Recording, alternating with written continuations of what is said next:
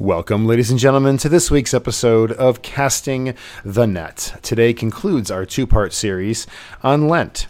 And so, as always, the guys have a great discussion.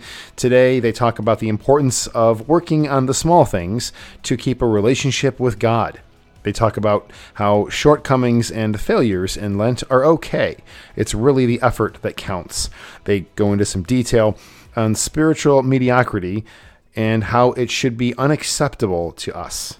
They talk about conversion and how Jesus refuses to be a rock star in the second temptation. And they also go into some additional detail on the book written by Father Dubay. So we hope you enjoyed today's episode, and we will see you again next week. Hi, I'm Father Dave Nuss, together with Father of Four, Rick Lingvine. Welcome to Casting the Net. We are in search for catching the faith. And we are back, casting the net, continuing a, a series that we have begun in the season of Lent. And this time, we are resolved to get into the book that we introduced the last time as an inspiration for us in the Lenten season. And Rick, I'm going to let you just, I'm going to hand off the ball and I'm going to let you scamper for 60 yards. Go. run into my center and no get break tackled through for the line, break through the line, brother. um, well, as we mentioned last time, we're going to be working through um, the book "Deep Conversion, Deep Prayer" by Father Thomas Dubay, who was um, a Mar- Marist, not a Marianist. Yes, a Marist, a member of the Society of Mary. Um, and uh, he he's he starts off the book, I, I, think, with a really really interesting um, uh, tale from the life of Saint Bernard of Clairvaux. Um, 11, well, 12th, century, 12th, 12th, century doctor of the church, correct? Giant, yeah, giant I mean, of the church. Founded the one of one of the founders of the Cistercian order. Yes, pretty important in, in yes helping uh, monks in the, the, the, the Middle Ages reform. Yes, but um, yes. Father Dubay uh, quotes a line from a homily um, that Bernard of Clairvaux once gave. Uh, Bernard of Clairvaux says that there are more people converted from mortal sin to grace than there are religious, and by religious he means monks and mm. nuns, other monks and nuns, converted from good to better. um, and, and what he means, and, and Dubay, incidentally, he thinks the reason why he, he quotes this is because Thomas Dubay thinks this doesn't apply just to religious, it applies to all Christians, yeah. um, lay people, ordained priests, and so forth. But um, what what Bernard means by this is um, there are way more people who give up serious forms of alienation, like serious uh, serious moral failings and other sorts of failings that keep them from God, um, than there are people who work on the small things to to deepen that relationship mm. with hmm. God. Mm. I mean, is that clear enough? Yeah. Okay. It, all right. It it really is. to me, it what it gets at is the acceptance of mediocrity. Yeah. That yeah. Uh, there's a certain external compliance that I meet, but it has nothing to do with interior transformation. That's right. That's right. And and Dubay is quoting a doctor of the church in setting forward to us. It seems to me um, a very hopeful, um, a hopeful appeal that no matter how great the alienation has been, how far we have strayed, how great um, the rebellion has been from God and His church, that uh, grace, God's own working, is far greater. Mm-hmm. and God's desire never wanes. Mm-hmm. And God wants us to come to know and to love and to serve Him.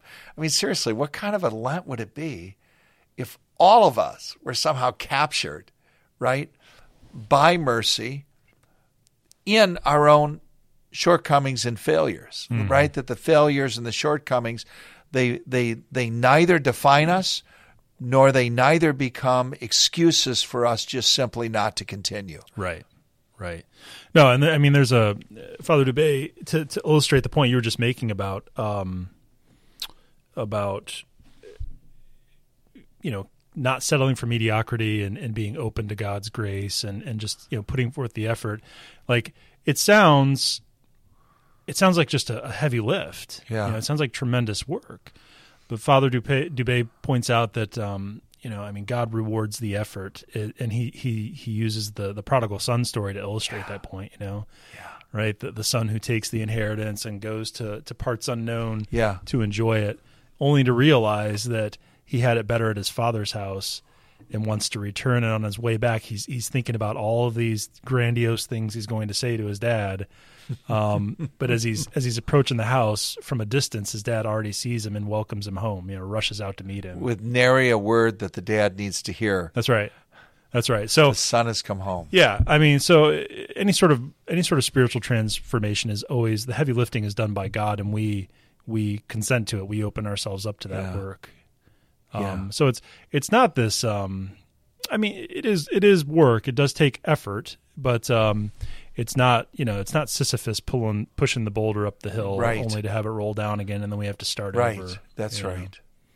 So I think that's a powerful beginning to his book as he kind of frames the uh, the, the spiritual life. Yeah, and he's it's it, he offers a helpful illustration just to just to make clear how unacceptable spiritual mediocrity should be to us. Um, he draws a parallel between um, our relationship with God and and then a, a relationship we have with a spouse. Yes. Say Like more we- about that because I thought that was great. Too. Yeah. So I mean, it would be like um, the point he was he was citing from from Bernard. Uh, it would be like me saying to my wife, "I'm going to love you in, in big ways, like the major ways, but I'm not. We're going to work very hard with the small stuff. So like." I'll get through the day, and you know I haven't committed adultery, so that's that's you know that's a major way of loving you. That's pretty good, but I'm still going to criticize how you fold laundry, and I'm still going to like criticize how you just you know throw the trash out the door, but you never get it into the trash can. Like I'm gonna I'm gonna pick on you for that stuff. Yeah. Grouchy. Like, yeah, right. Salty. Like- edgy. Nobody would nobody would find that acceptable. Like my Yeah. wife wouldn't be satisfied. I wouldn't be satisfied. Nobody would be satisfied by Yeah. Yeah. Um, I mean, you know, God isn't. We don't want to anthropomorphize him and say that like he he's you know hurt by that, but it's it's not what he wants for us. He, Sure. want, he wants so much more for, from us for us. yeah. Did I say that right? Uh, you did. Okay, all right. And let me apply it to church. Uh, a different kind of fatherhood from my perspective. Um, coming to Mass, right? Coming to Mass, and yet not being um, not being mindful of those around me. Yeah. Um, there, perhaps there's uh, the, the, there's a family in front of us uh, in the pew in which we're sitting, and that family is having some challenges with some children. Uh, that might even be familiar to you, Rick. I don't know. Just a little bit. right? And there's a lot of different ways that we can respond, and maybe the Lord wants us to be of assistance or to offer assistance or at least to suspend judgment because you didn't know that the parents were up all night Up long all night a, yeah. and they absolutely were heroic in marshaling themselves and their kids to even come to yeah, church just getting there. right? So Right. just an encouraging word, um, refraining from um, a nonverbal glance of disapproval. Mhm. All of these things they matter immensely. They do. Yeah, yeah.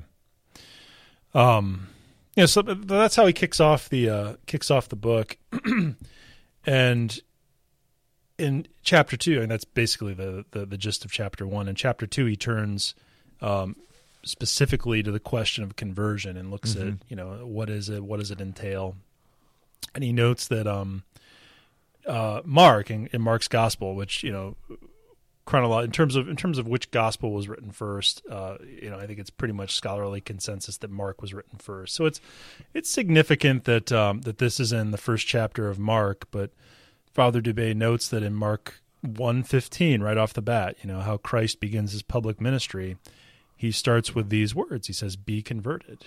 You know, Yeah. be be changed, be Yeah.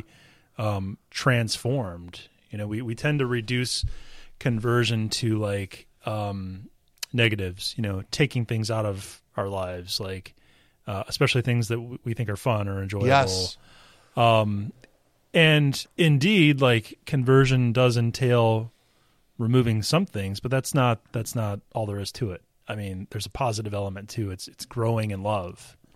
right? And being changed um, from your current condition to something completely different, something completely better. Yeah, conversion is not a negation. No, It is an evolution. that's right. I- Imagine learning something, right? And I have to be converted from that which I do not know and un, and am unable to do mm-hmm. to proficiency with with whatever it may be. So I'm converting from not knowing how many keys are on a piano to to learning the keys and, and learning how what the keys are and and the mm-hmm. sounds that they make and practicing time and again so I'm less conscious and more reflexive. And suddenly I'm able to to to put notes together and and and mm-hmm. Perform Yeah. and have great joy in in accomplishing the task. Yeah, you've improved. I've improved. You know, That and that's- conversion is improvement. That's a good word. and that's and that's something that even I'll admit it. Even as a even even as an adult, um, sometimes not you know not so much recently because I'm in a different phase of my life, but in earlier earlier eras of of Rick Lingby's life, um, I used to reduce conversion to just change, and change is scary. Yeah. Change isn't something that comes easily to a lot of people. Like we're, Yeah. we're reluctant to do Yeah. it. Yeah. But when you add that adverb "better," like change for the better, yeah. um, that that that um, alters the entire complexion of the expression. Yeah. Like you are moving to something better. So you either you either trust that God is going to accomplish that, or, or you don't. Yes. You know. So Lent is about becoming better, about improving, and and the the better and the improving is um, experienced in a gratitude, in a generosity, in a joy. I mean, these are all these are all uh, fruits. Who among us wouldn't want more of this stuff, Mm-hmm. right? So enough with the mediocre, Yeah. and let's let's really improve, and let's work with God for that to happen. Yeah. That that word generosity is especially important because uh, Father Dubay thinks. Um, I mean, he says in, in chapter two, he says the the fundamental or the most important conversion is converting from egocentrism. Yeah, You know, from from egoism, from a right. from a focus on my small whims and desires and reducing everything to me um, to truth, to reality, to something that's that's more than just what I want, the way I want things to be, but the way things actually are, the way things God has ordained them to Yeah. be, the way Yeah. He's structured them to be. Like that's that's the fundamental conversion, and it's it's a hard one. It's one that takes a lifetime. You know, Sure. we don't accomplish it uh, in a year or two. It's we we chip away at it and grow Yeah, but that- uh, that that that turning away from egoism or ego, um, ego egotistical um, views of ourself, like that's that's the the first big change that we have to effect in ourselves. and for most of us, and th- that includes all of all of our listening friends, it's um, it's almost always uh, an aspect in this moment, uh, not the totality of my life, but there's something Right. within my life, a strand or a lane or a part of my life that I just have really been reluctant uh, to step out of being the center, and I've got to believe those those first two words of Jesus, or among the very first words that he speaks in Mark's gospel that Father Dubay mentions. Repent and believe. Repent and believe. You know, repent is the call to change, Change, yeah, to be converted, to improve, to to be better. So the fact that he even says that presupposes that it's possible. right, right, So be uplifted by that yeah, and to believe. And the, and the belief here is not in my own ability. The belief here is in God's provident goodness. yeah. It reminds me of, or, or what we've been talking about for the last few minutes.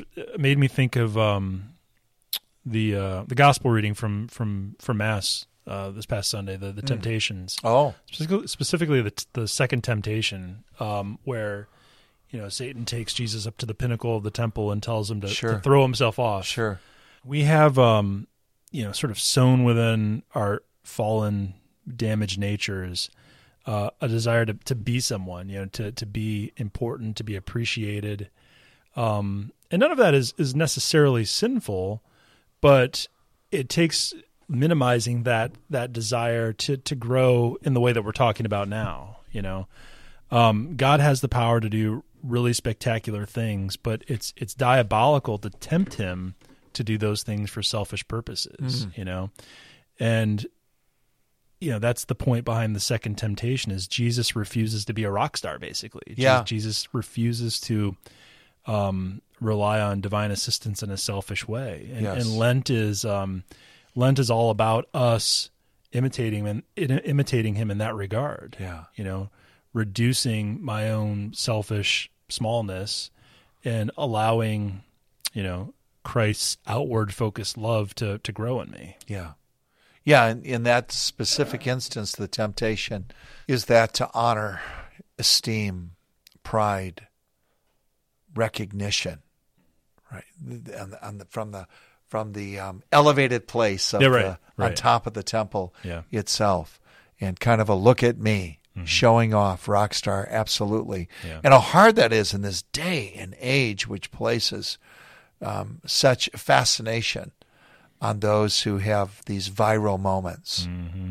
right? The, the culture is just rife with self promotion. So, fully acknowledge that it is really hard. That cascades down. We breathe that in. yeah And yet, we have opportunities to be freed from that. And the and the the the freedom is not having to chase it and not having to be defined by it. Mm-hmm. Defined by it in a negative way. It didn't happen to me, therefore I'm upset, or defined it in, in a way that becomes uh, self promoting. I got a taste of it and I really love it, so I'm going to manipulate others so that the adulations come and I'm recognized. yeah I'm ensnared in both cases. Yeah.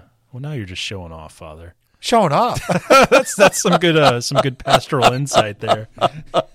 Stop it, would you? That's make me look bad. That's the battle. That's the battle, right? and the opportunity, the battle and the opportunity. Yeah, yeah, I, as a plug for this book and a plug for this author, I was unfamiliar with Father Dubay. I think until the seminary, and he, we didn't read his, we didn't read any of his uh, his works in the seminary, but he had a uh, a work that had a lot of interest, mostly in religious communities, called Authenticity. I think it was, I think that work was authored in the late 1960s, and it was a very, very helpful work yeah, at the time, and it was one that spoke to me. yeah, Um, subsequently, he's written all sorts of short treatises, as you know. Right. But the gist of, of Father Dubay as a writer, later he would go on to be on EWTN, be a speaker. Someone might have heard of him because of that, Mm-hmm. although I can't say I ever, I don't remember his uh, television presence. I don't either. I, but- I know him as an author. yeah, And he has a- an exceptional ability to provide substance and theological grist in a popular way. Mm-hmm. Yep. You don't have to be a theologian or an advanced scholar to read his understand work, yeah. and yet you get something. All, all too often, the popular works are just so they're they're, they're so trivial Mm-hmm. and um, anemic, and th- that they're unsubstantial right. right? They're Right. they're like aphorisms at best, Yeah. self help at best. Yeah, yeah. And he he's one of those rare authors for me, rare contemporary author, who who really does that masterfully. He does, and he, I mean, he has pretty diverse interests. I think. I mean, I, I would say the the bulk of his work is, um, you know, spirituality. But uh, I, I I just was just cracked one of his books um, the other day. It's called "The Evidential Power of Beauty," Yes, which is a heavier yeah, theological um, influenced in part by by your your a guy. mentor of mine. Yeah. Father Hans Urs von Yeah. Balthasar. Yes, Um, yes, I mean i i anything he writes is gonna um, is going to have a spiritual flavor to it. It's not going to be academic theology, but that one's a little heavier work than uh, than the one we're we're looking at for for Lent here. Um, And while he let's let's say this again, Rick. While while the book is not a treatise on Lent, there are such books that exist. yes, this is a book um, that puts forward the, the summons of Christ for conversion. This what what we're saying is to become better, uh, to improve, uh, to be freed from those things that are restricting us from being better and improving, and uh, things that are that are um, threatening our joy and our happiness and our gratitude. And of course, the pathway towards this, he's going to develop in this work as deep prayer, deep conversation with God, really getting to know God, really encountering Christ as Lord, Savior, Messiah, and King. And so this work is a um, a terrific resource during the season of Lent, although it's not about Lent. No, no, but I mean, it's you know, and it's the reason why we picked it. Conversion is, uh, as we've said, um, the focus of Lent. So. It's the reason for Lent. There's Yeah. no other. There is no other purpose to have it. right, Right. right. So, um, how do we do that? How do we do that? And that's going to be discussed more in the episodes that follow from insights that Father Dubay gives to us. He's Rick. I'm Father Dave.